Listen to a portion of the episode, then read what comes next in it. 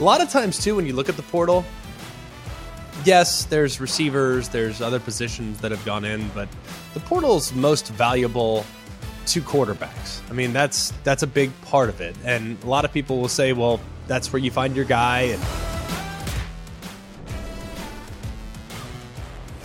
Hello, welcome to Always College Football. Today is Wednesday, December 7th, and we hope that you're enjoying the show for as you're getting the show, it's on the ESPN YouTube channel or if you're here with us via the podcast. It's been a great season so far, but we are not done.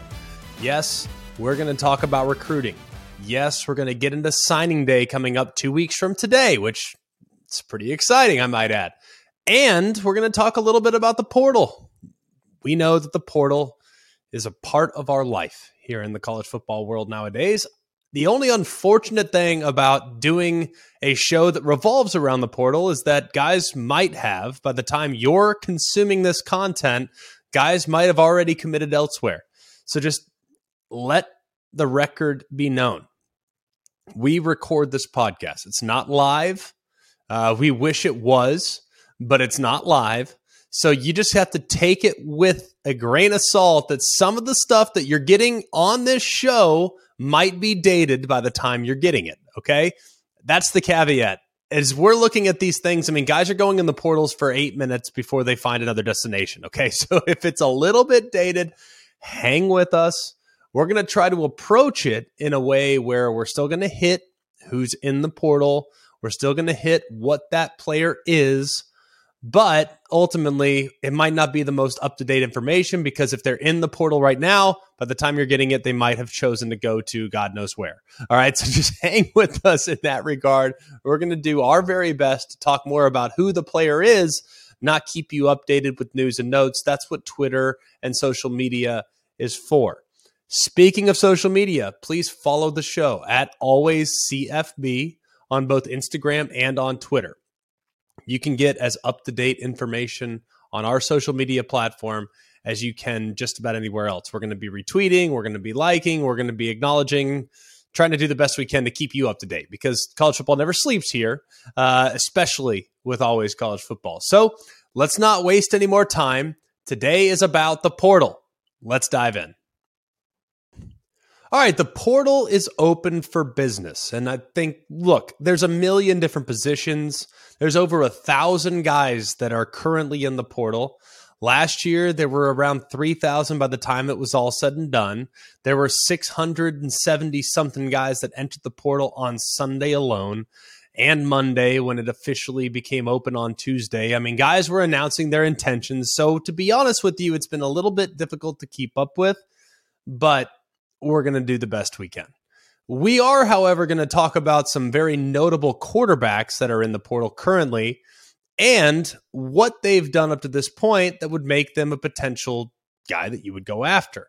Uh, like I said, this is as of right now some of the best available guys. A lot of times, too, when you look at the portal, yes, there's receivers, there's other positions that have gone in, but the portal's most valuable to quarterbacks. I mean, that's that's a big part of it. And a lot of people will say, well, that's where you find your guy and you need to solidify backups and guys go in and they are leave starting jobs and hope of another starting job presenting itself and they go into a competition and then sure enough they're beat out. CJT Daniels, who's back in the portal, I might add, in search of school number 4. So, as of right now, here are some notable names in the list if you're an ACC fan, you're probably going to have a different guy under center next year. Just say that. So we'll start with Devin Leary, formerly of NC State. Coming into the season was one of the most established, one of the most talented, one of the guys that we spent an awful lot of time in the offseason talking about. He had played in eight games back in 2019, then had kind of an up and down 2020, and then in 2021 threw for nearly 3,500 yards and 35 touchdowns. He set the school record for touchdown passes, beating out Philip Rivers, which is obviously pretty good. and he played in six games this year.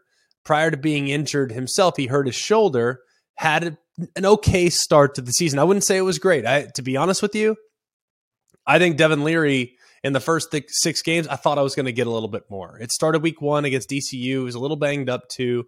Didn't have great protection. Didn't have didn't have some of the pieces in front of him that he had at times last year. But when you look at it, I, I, think that there is a very, very good chance that Devin Leary, if he lands in a spot that's favorable, he could be an impact player very soon. He's got a lot of potential, man. He's got some grit, tough as nails, got to get back and show that he's healthy. But he would be a guy I would strongly consider bringing in. He'd be, if not at the top of the list, maybe 1B to the following guy Spencer Sanders. Spencer Sanders of Oklahoma State. He at times has been maybe the best player on the field, regardless of who it was that they were playing against. You think back to 2019 when he was a freshman, the Big 12 freshman of the year. He also has seen some pretty remarkable highs, but he's also had his fair share of fairly remarkable lows. If you actually look at the performance that he had uh, against, say, Texas, I mean, he was phenomenal. I mean, phenomenal there in 2021. If you look at the performance that he had against, say, Notre Dame in the bowl game last year, it's like, hang on, this guy is the real deal. You look at how he played in the first couple games this season. You're like, man, this guy's a sneaky Heisman contender. But then you also look at the few games every once in a while in which he's really not that careful with the football. He's willing to put the ball in harm's way, and he needs to eliminate some of those big misses before you can really get on board with him being a complete game changer. However, man, the ceiling is outrageously high. He has tremendous mobility, and he's shown at times to be able to carry a team that might not always be at 100%. So Spencer Sanders to me would 100% be a guy I would strongly consider. Some other guys, maybe just a tier down from the aforementioned two. Austin Reed. You're probably wondering who the heck is Austin Reed? Well, originally he was a Division two quarterback. He was at West Florida. Did a great job at West Florida and parlayed that experience and performance into a job at Western Kentucky. Of course, Bailey Zappe graduated last year. Western Kentucky, with how they throw it around the yard, became a very attractive destination for guys that were potentially leaving. So you look at Austin Reed, he wins the job, beats out Jarret Doege, and he goes on to have pretty dang impressive season. 4,200 passing yards. He finished second in the FBS. The guy that finished first, also a transfer last year, that was Michael Penix. But Austin Reed, 36 touchdowns, 10 interceptions in his first year at the highest level of football. Now, you're going to say, well, it's not the highest level, it's group of five. Still, it's a big step up from Division two. Now, I would anticipate him getting a real look as a power five starting quarterback. So he would be kind of in that next tier behind the aforementioned Devin Leary and Spencer Sanders. Another guy that would also be in kind of that next tier would be DJ Uiagalelei. He's obviously played a ton of football. We know what DJ Uiagalelei looks like when he plays at a really high level. The problem is he hasn't played super confident football in each of the last two years. But if you go back three years ago to 2020, well, three seasons ago to 20, 2020, man, watch him in the two games he started. Look at the command. Look at how the ball spins off his hand. Look at how poised he was in the pocket. Granted, that was with a better supporting cast than he's had in the last two years, but man, he was a totally different dude. Now, I do think that there were some greater things going on in DJ Uiagalelei's life that led to him having up and down performances the last two years. And if you really look at the start of the season, man, there were some moments in which, like, man, all right, DJ's back. He's back. He's back to being the highly regarded prospect that came in as a top 50 player in the country, top 40 player in the country, coming out of high school. You thought, hey, this guy's a surefire Heisman contender. He's going to replace Trevor Lawrence. There will be a little drop off, but it won't be significant enough to the point where Clemson will completely fall on their face. Well, DJ Uiagalelei just never was able to put it all together. I think he needs a fresh start. Wherever he ends up, I would actually be surprised if he doesn't have a nice finish to his career. He's only a junior. He's got a couple years of eligibility left. But I look at this guy, man, I think he's got a chance to be a real difference maker. Now, he's got to be more accurate with the football. He doesn't need to lock in on one specific receiver. He's got to be willing to get his eyes through his progressions a little bit faster with more urgency. And the intermediate accuracy has to take a fairly significant step up because if those things don't change you're going to continue to get the same results when it comes to evaluating his upside. But for all intents and purposes man he's got natural ability. Just got to get him in the right situation surround him with good pieces around him and you might find yourself one heck of a starting quarterback here in the next couple years other quarterbacks of significance, probably in the same tier as the aforementioned two. Cade McNamara, he's already entered the portal. He's already found a destination. He's going to be going to play at Iowa. Obviously, this is a plug and play situation. Now, Cade McNamara is never going to be a guy that's going to completely take the game over and be the best player on the field. He's not going to be able to do that like a Spencer Sanders, like a Devin Leary, like a JJ McCarthy. He doesn't have the ceiling, but I can tell you what he does have is he has a predictable output every week. You know what you're going to get when Cade McNamara is under center for you. Obviously, having been in the battle last year with JJ McCarthy, he started 14 games en route to a Big Ten championship and obviously led them into the playoff for the very first time. He did a pretty dang good job. Had an off-season battle throughout the spring and throughout fall camp. He got the start in the first game of the year, but after the second game when JJ McCarthy took over, it was his job from that point forward. And then of course McNamara had that unfortunate injury in week 4 against UConn that ended the season. He now gets a fresh start at Iowa. And we'll talk a lot about when these guys ultimately all make their decisions, but it can't go down from where Iowa was the last couple years. No disrespect to Padilla, no disrespect to Petras. This is a group that ranked 123rd in passing yards per game and 127th in offensive points per game. All right. Now you bring in a guy with some ability, you bring in a guy with some experience and maybe you go out and get a couple capable weapons, you open up the offense a bit. This could be a pretty significant move for Iowa. Let's go next to Davis Brin, quarterback of Tulsa. Probably not familiar with who that is. He redshirted his first year, gosh, way back when. He's only played one game in the 2019 season. And then it wasn't really until his fourth year as a college player that he kind of bursts onto the scene. Played started all 13 games there for Tulsa in 2021, threw for nearly 3,300 yards and 18 touchdowns. It was one of the best performances from a single season standpoint that you've seen by a Tulsa quarterback in school history. Now, he followed it up this past year, had some issues with staying healthy, was in and out of the lineup a bit, but is a guy that a lot of people feel like has real upside if given the opportunity to lead the charge. All right. So those are a handful of quarterbacks that I would strongly consider going after. Some other names of note. Okay. You look at Hudson Card, formerly of the Texas Longhorns, was at one point a very highly regarded prospect coming out of Austin. He redshirted his first year. He won the starting job to start the season in 2021, but it went sideways against Arkansas, and Casey Thompson ultimately took over from that point forward. He lost the job to Quinn Ewers this past year, but started four games in Quinn Ewers' absence. And even though he was playing on one leg half the time, he played pretty dang well. Now, is he ever going to be a guy that just takes off? I don't know, but he's very athletic. He is a guy that can do an awful lot for you in the pocket. And from a mobility standpoint, I think he's a guy that grew an awful lot from year two when he was a redshirt freshman to year three. And I expect similar growth from year three to year four. Even though he doesn't have a ton of playing experience, even though he doesn't have a ton of starts, he would most certainly be a guy that I would strongly consider.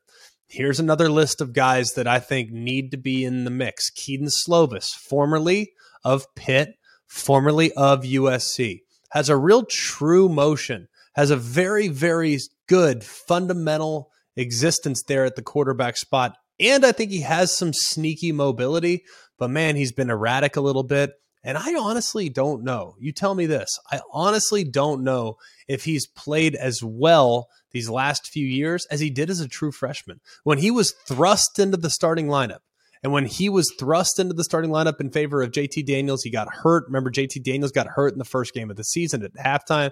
Well, in comes Kedon Slovis, You look at his red his true freshman season, that might have been his best year as a college player.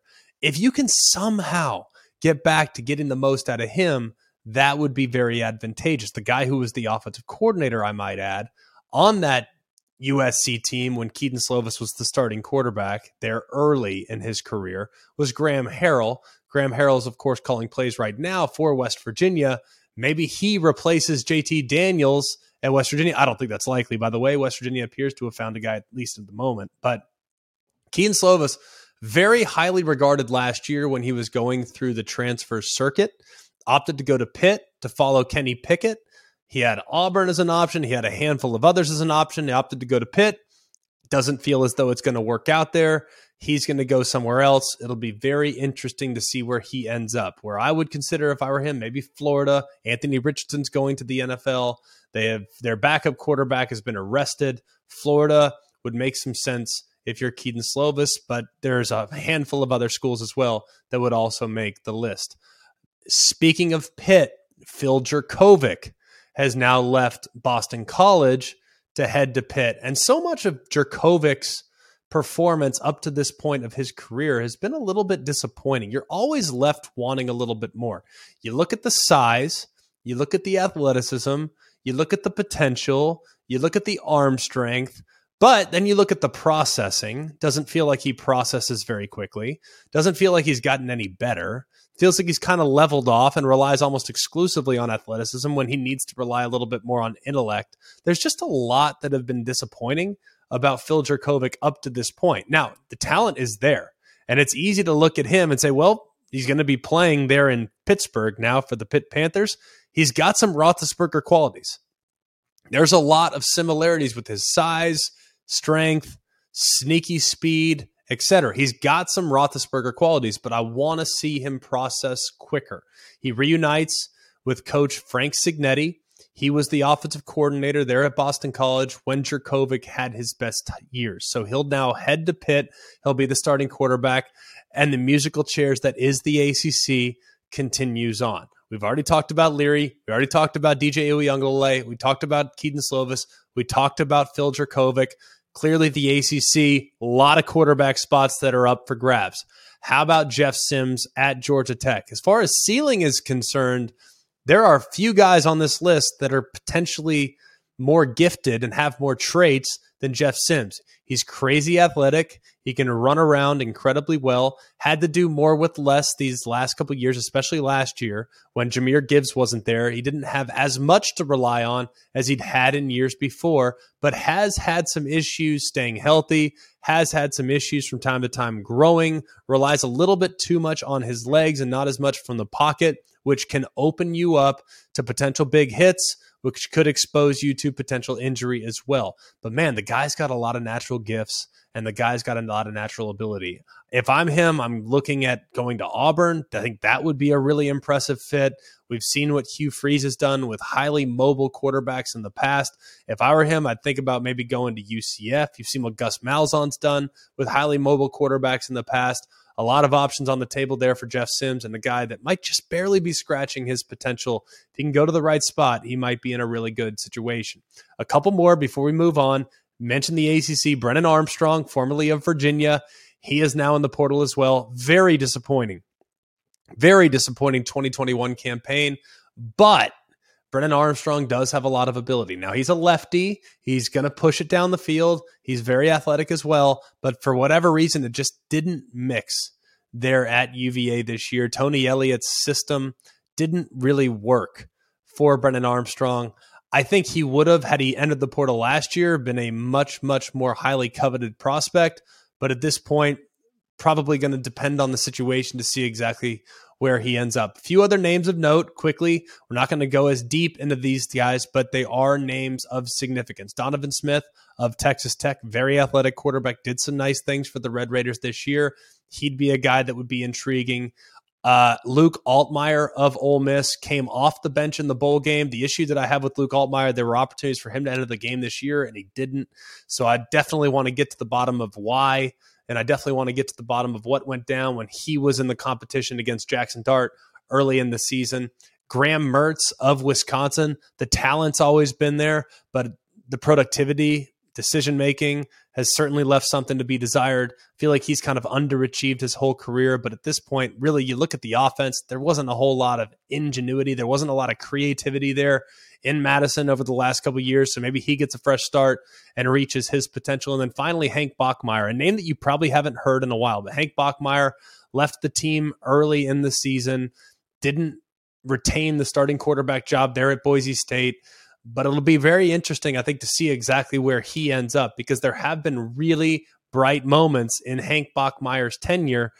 I just don't know right now if he's gotten a whole lot better from the time he was a true freshman. So those are just some names at the quarterback spot in the portal. At some date here in the future, we're actually going to rank them. Can you get on board with that? We're going to rank them and we're going to tell you when they inevitably make their decisions. We're going to tell you who hit home runs and who might have swung and missed as far as trying to attract a quarterback in the portal. All right, McElroy, let me ask you this. If you feel your team is just a quarterback away from not only getting into the college football playoff, but winning it, right now, on the spot, who are you taking in the transfer portal at quarterback? If I can have anybody? If you could if they're they're in the portal and you're one player away, you feel your team is one player away, who are you taking? Uh, I would go with Devin Leary. Would probably be my number one quarterback in the portal right now. Like if I if I could have anybody, and I think Georgia could be a player in the portal. Uh, I think teams with actual national championship aspirations could be a player in the portal. Like I wouldn't be shocked if Ohio State maybe went and brought someone in for extra competition. Uh, I wouldn't be surprised if Alabama went to the portal to try to increase competition for Jalen Milroe and Ty Simpson, the guys that'll be competing for it next year, and true freshman Eli Holstein. Like, I don't know. I think they would be a player in the portal. I think a lot of teams nowadays, because of how quarterback injuries have affected the game and affected rosters, I think a lot of teams are going to try to fortify those units because if you don't have one, it's going to be very difficult to remain competitive. And if you look at NC State as an example, man, you lose Devin Leary halfway through the year yeah, they won games, but it wasn't pretty really at any point there in the second half of the season. So having depth at the position is of the utmost importance. So I would anticipate a lot, a lot of movement, even among some of the top teams, to fortify that position and to make sure that they have depth at that position as well. By the way, I don't think we're anywhere near being done right now with the amount of quarterbacks that will enter and inevitably exit the portal. It's early. It's December. These are guys that are probably disgruntled with how things went this season. They probably got beat out at some point this season. But when they start making their decisions, guess what? Guys that are on the teams that took a quarterback, they're going to now enter the portal. And it's going to be a real interesting thing to kind of evaluate here in the weeks and months to come. So we are not done. This is our first glimpse into the portal. And all we did was look at one position. I just gave you like 20 names of notable guys that you've probably watched this year, that you've probably enjoyed watching this year, that will be playing for a different team next year. It's weird. It's different. It's kind of fun. It's also kind of frustrating at the same time. But ultimately, we're just getting started. We will continue to dive into the portal every single day because guess what? That's what coaches are doing too. We're going to try to make sure that we keep you as up to date as possible at who's going where, and we're going to evaluate some other positions here in the days to come. This podcast is proud to be supported by Jets Pizza, the number one pick in Detroit style pizza. Why? It's simple. Jets is better. With the thickest, crispiest, cheesiest Detroit style pizza in the country, there's no competition.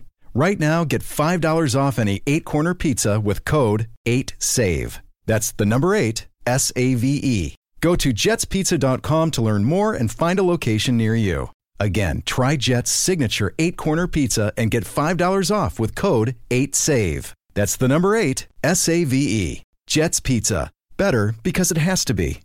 Every college football season, Goodyear knows the importance of winning on the road. The road will always demand confidence the confidence to handle whatever the journey brings and to perform under tough conditions. And just like the players and the fans of college football, Goodyear is ready. Are you ready for the road? Visit Goodyear.com to find the right Goodyear tires for whatever road you're on this season. Goodyear, more driven. All right, it's Wednesday. Let's dive into some coaching carousel news, things that we haven't had much of a chance to get to in the last couple days, but there have been some guys that have been named the head coach at several different positions. Let's start with Power 5 to Power 5. well, soon to be Power Five. Louisville to Cincinnati. That's what Scott Satterfield did. Probably wondering, wait, why would you leave Louisville? Like that just feels, you know, I don't know. That just feels odd, right? I don't think it's as odd as you may think. Couple reasons why. Okay. Scott Satterfield kind of fell out of favor with a lot of people at Louisville when he had interest, public interest in the South Carolina job. He was only there for a short period of time before he had some interest in the South Carolina job. And let's just keep things in perspective for a moment. Scott Satterfield coached at Appalachian State, is from the Carolinas. Him getting back to the Carolinas makes some sense. Going and taking a job in Columbia, South Carolina makes some sense. SEC paycheck makes some sense. All those things make sense. And frankly, I don't blame Scott Satterfield for having a little interest in that job. Doesn't mean that Louisville's not a great job. It's a good job. It's a solid job, but it's a tricky job and it's a place that has had a lot of success. But I also think, too, man, him going back home makes a lot of sense as well. You look at what happened after that, and it's felt as though there wasn't going to be a long term commitment from Louisville's brass to Scott Satterfield he almost had to kind of win enough games to retain his job almost every year because of how unpopular he became from a perception standpoint amongst the Louisville boosters, fans, what have you. So his flirtation, public flirtation with South Carolina, inevitably bit him. But if we remove that from the equation, Cincinnati is actually better positioned to have success in their new league than Louisville is to have in his old league. Now you're going to say, what? The ACC is extremely gettable. Okay, fine. Agree with you. Rank the jobs in the ACC. Like rank them. Just I'm out of sheer curiosity. All right, Clemson, Florida State, Miami. You know, I mean, rank them. Keep going. North Carolina, NC State. How far down the list is Louisville? just out of sheer curiosity. Because you can make a case that they're four, you can make a case that they're nine. But if you want to rank the jobs in the ACC, Louisville is not at or near the top. Like at the very worst, or at the very best, it's fourth. Very best. Behind Clemson, Florida State, and Miami. Like at the very best, it's fourth. No disrespect to Louisville, it's just the truth. Well, in the Big 12, tell me this. Look at the Big 12 and tell me how you would rank the jobs. I mean, I think they're all pretty solid, but I think I could make a fairly strong argument that Houston, Cincy, UCF, and BYU are in the top half of the Big 12 right now. And which program has had more sustainable success of late? Cincinnati or Louisville? And I'm not trying to kick Louisville while they're down. I think it's a great place. I think it's awesome. I've, I've called games at Louisville. I've covered Louisville. I think it's a great spot. I think you can win big there. But in recent years, Cincinnati has been more successful. So to me, it was not this mind blowing idea considering the open look into possibly getting the South Carolina job, the current setting right now around Louisville, and just how frustrated they were because of that flirtation. And the sustainability that Cincinnati's program has experienced, plus Cincinnati's pathway to a potential championship in the Big 12, feels very real. Right now, tell me how Louisville is going to get to the championship in the ACC because it feels like a pretty significant uphill climb. All right, that move made a ton of sense to me. Where does Louisville go from here? First call is Jeff Brohm. Sh- shouldn't require a whole lot of, of conversation. He's your guy formerly your quarterback. I don't know what the financial situation is at Louisville, but that's the guy I'd love to go after. But Purdue's got pockets, and the Big Ten has pockets too. So it might be difficult to reel him down after what was another nice season there in West Lafayette. Let's go next to Jamey Chadwell, who leaves Coastal Carolina to become the head coach at Liberty. Not a huge surprise here. People are going to say that feels like a lateral move. I don't disagree. But when it comes to finances, it's not comparable. Jamey Chadwell up until 2020 was making about 350 or 400,000 dollars a year. It's a lot of money, no doubt about it. But when it comes to college football coaching at the highest level, is one of the lowest paid coaches in America back in 2019. All right. Well, after 2020, had a great year, bumped him up to $850,000. He's hovering somewhere right now, prior to taking this job, around the million dollar range, maybe slightly above, maybe slightly below. I don't have the exact number in front of me because there are incentives, there are bowl bonuses, there are conference championship game bonuses that are all baked in. Either way, he's not making as much as he's going to make at Liberty. He's making 4 million a year at Liberty. Hugh Freeze signed a $40 million deal with Liberty earlier this season. Liberty has deep pockets. So it makes perfect sense that Jamey Chadwell, albeit might appear to be a lateral move, it's not a lateral move when it comes to your finances. He's now making four times at Liberty what he was making at Coastal Carolina.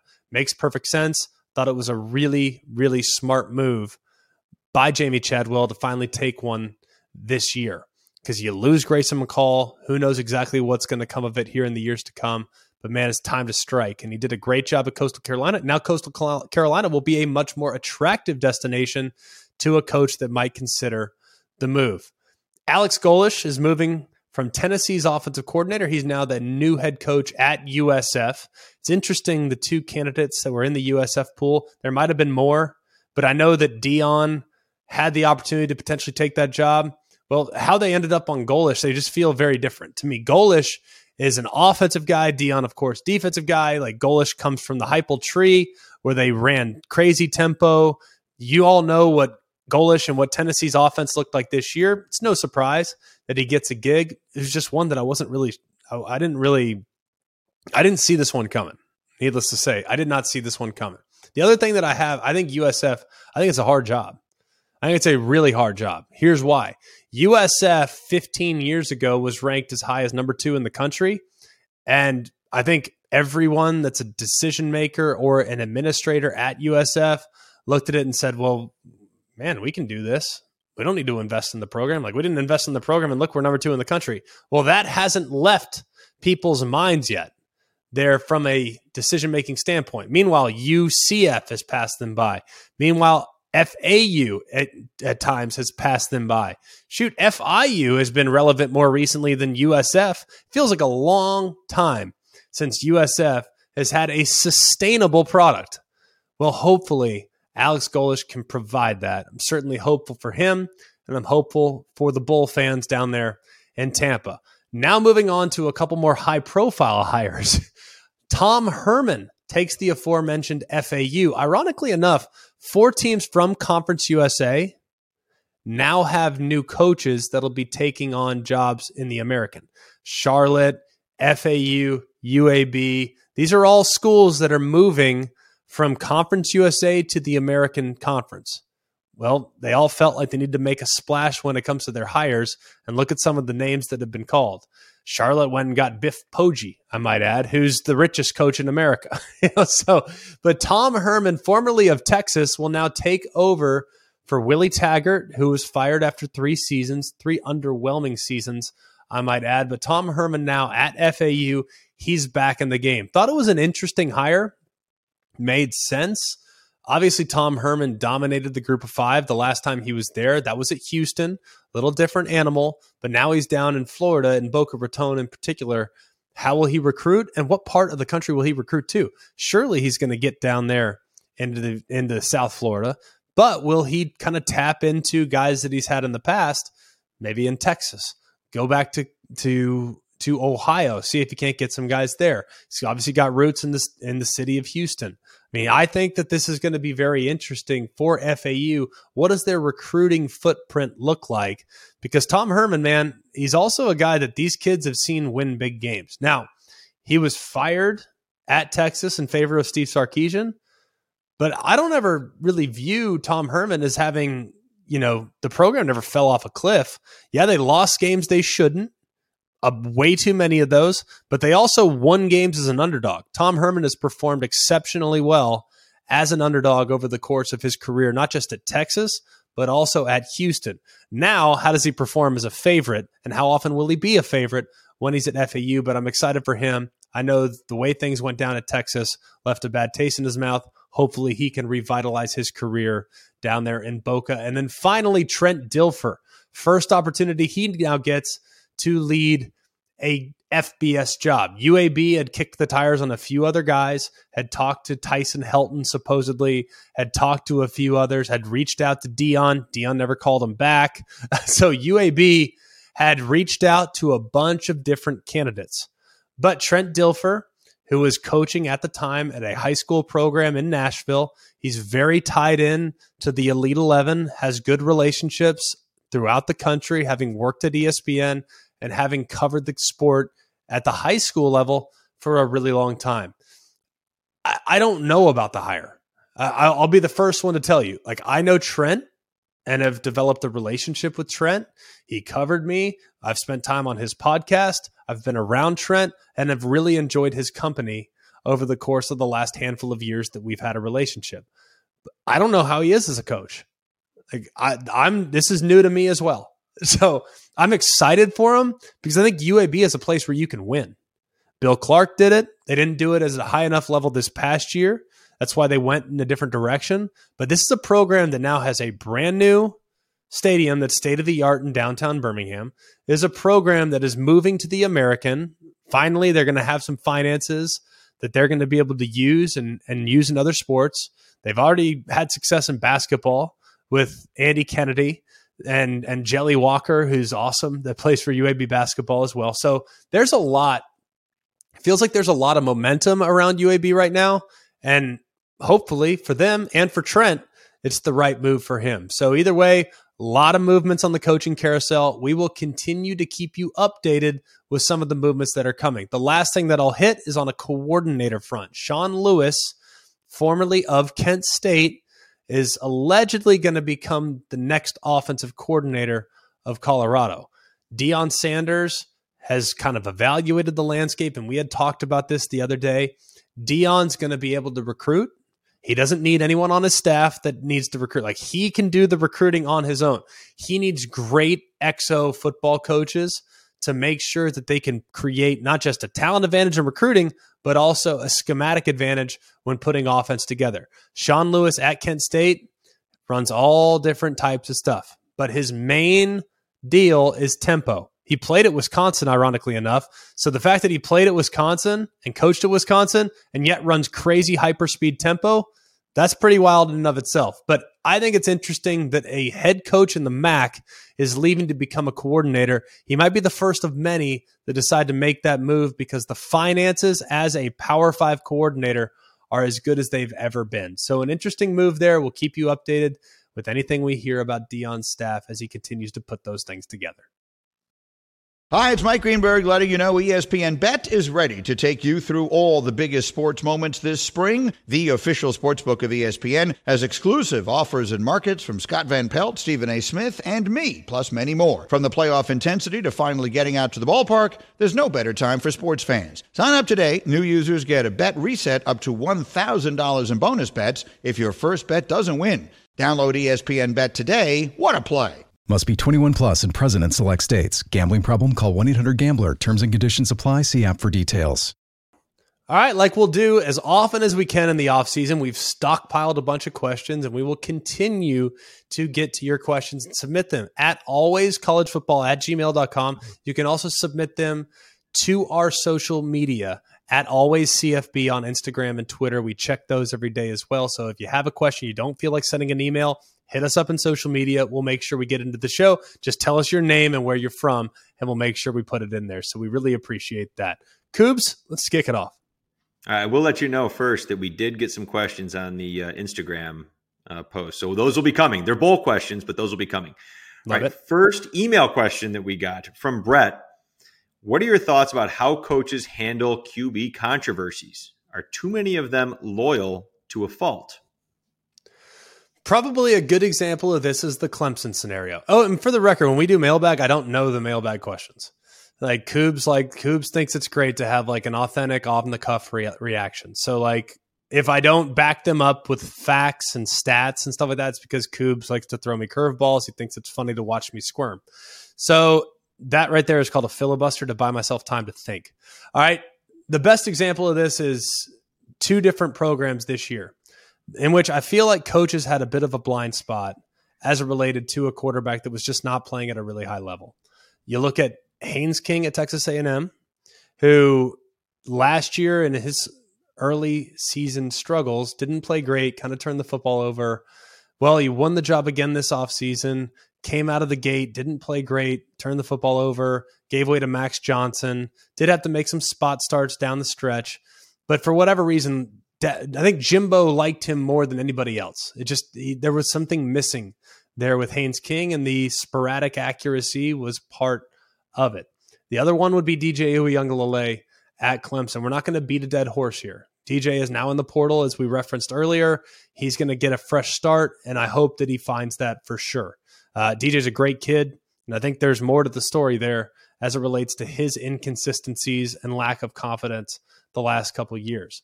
But Dabo and Jimbo, in some ways, kind of had a bit of a blind spot as it related to a quarterback that was not performing up to the optimal level. And I'm sure there's a handful of others, but those are the two that come to my head at the top of the list. I think that there's something tricky about dealing with quarterbacks now because the second you decide to go in one direction with a starter, you're oftentimes going to lose the backup. We've seen it done several different ways. At Baylor, for example, with Dave Aranda last year, he chose Blake Shapen, which gave Gerry Bohanon the opportunity to transfer after spring football. Not many coaches are doing it that way. Most coaches are keeping two around, a la Cade McNamara, JJ McCarthy situation. You start one one game, you start one the next game, and you go with the guy that's got the hot hand that wins the job on the field in game number three. That's the way most coaches are going about it because they don't want to run the risk of not having a guy available. So I think it's very difficult to handle the quarterback derby, if you will, right now, because reps are very valuable. Your starter needs the most of them, but you can't run the risk of losing the backup because if your starter gets hurt, your season, for all intents and purposes, is over. All right. Well done. Next one from Clay in Louisville. Why do game control teams like Georgia and Michigan, dominant defenses with a balanced offense, get so much hate or so little respect from the media compared to quick score teams like Ohio State and Tennessee, teams with mediocre defenses but explosive pass heavy offenses? Well, I think there's a few reasons why. Um, one, I think people that f- cover the sport don't really know the intricacies of the run game and run fits.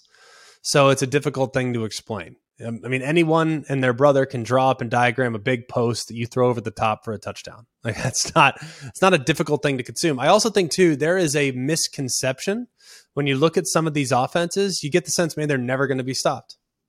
They're never going to be stopped. It just like no matter what, Ohio State rolls out of bed and scores forty. No matter what, Tennessee does the same. Uh, that's not, and they probably think that most teams that are quote ball control, if it doesn't go a very specific way, it's going to be difficult for them to keep up with the teams that can score 40.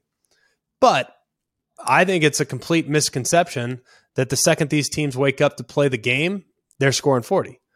I mean, if you have a team that can disrupt the rhythm of the offense by playing keep away, there's still a place for that in college football. Without question, there's a place for it. Look at what Georgia's done. Look at the times what Michigan's done.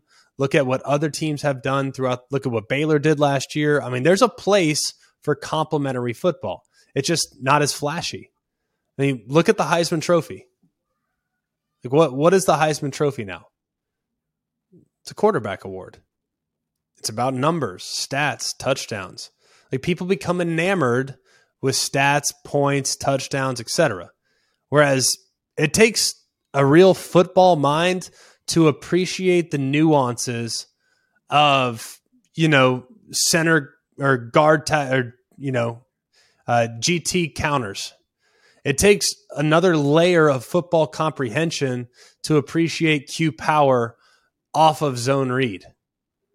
Like it takes another layer of understanding when looking at the RPOs and you have very specific RPO play side, and you have a number look on the backside where you can toss it to the running back. And if your will linebacker's snuck and he's head up with the center, guess what? I'm tossing it. But if he stays wide and is over the guard, guess what? I'm throwing the RPO to the right side or I'm going quarterback run off a fake pitch to the right side. Like there's a lot going on in college football, and it's very, very detailed and it's very difficult to digest. I think it's really easy to digest the passing game so people become enamored with that because they're more familiar with it. And I think that it's as a result, those teams are kind of propped up and and they they probably shouldn't be. But it does provide great value when evaluating some of these ball control teams that everyone thinks stinks. All right, final thought of today. We'll get to the Heisman Trophy a little bit more down the road. I have a lot of thoughts on the Heisman Trophy. used to be, to me, the greatest award in all of sports. It is no longer. I'll explain at a later date. But the Heisman finalists have officially been announced. Uh, it now more than ever is a quarterback award, as evidenced by the finalist this year. CJ Stroud of Ohio State. This is in no particular order, I might add. CJ Stroud of Ohio State is a finalist. Max Duggan of TCU is a finalist. Caleb Williams of USC is a finalist. And then finally, the quarterback of the Georgia Bulldogs, Stetson Bennett, is a finalist. So clearly, uh, those four guys among the four most outstanding players in college football. They have to be, right? That's why they are up for the award. I digress. We're going to talk about the Heisman. All right, we are going to talk about it because I'm not sure there's an award that has lost more luster with me in the last handful of years. I'll explain down the road, though. Maybe on Monday after the award is announced. Maybe I'll go on a rant. You might want to check back then. For all of us here at Always College Football, thanks for being with us. It's been awesome to kind of dive into the portal. Like I suggested earlier, keep checking with us and keep checking our social media at Always CFB. We will do the best we can to keep you posted on guys that are in and out of the portal, decisions that are being made. We're just getting started on the free agent season. We're also going to get into here in the next couple weeks, we're going to get into some recruiting. We're going to get into some players that are deciding, some notable high school players that might be deciding. We might not dive into like high school tape or anything, but we will evaluate some trends as it relates to teams' classes, how many guys are going relative to portal guys, etc. So there's a lot that we're going to dive into. There's a lot that we're going to assess here in the weeks to come. So it's a good time for you to be with us every single day. For all of us here at Always College Football, please like, rate, and subscribe. It helps us out, it helps the show out. Please continue to hit us up in our social media. We'll do our best to answer some of your questions at Always CFB, Instagram, and Twitter. You can hit us up in our email at alwayscollegefootball at gmail.com. That's beneficial as well. But most of all, tell your friends. That's the biggest thing. We don't have a marketing budget. We don't spend money on awareness. All we're doing is just basically trying to grow this thing from the grassroots. And we couldn't be more grateful and thankful to y'all for the help that you've provided. Make this show at least notable for a lot of different people. So it's been awesome, and we really, really appreciate it. For all of us here at Always College Football, for Jack Foster and Mark Kubiak, I'm Greg McElroy. I hope you have a wonderful day and check back with us tomorrow. And remember, it's always college football.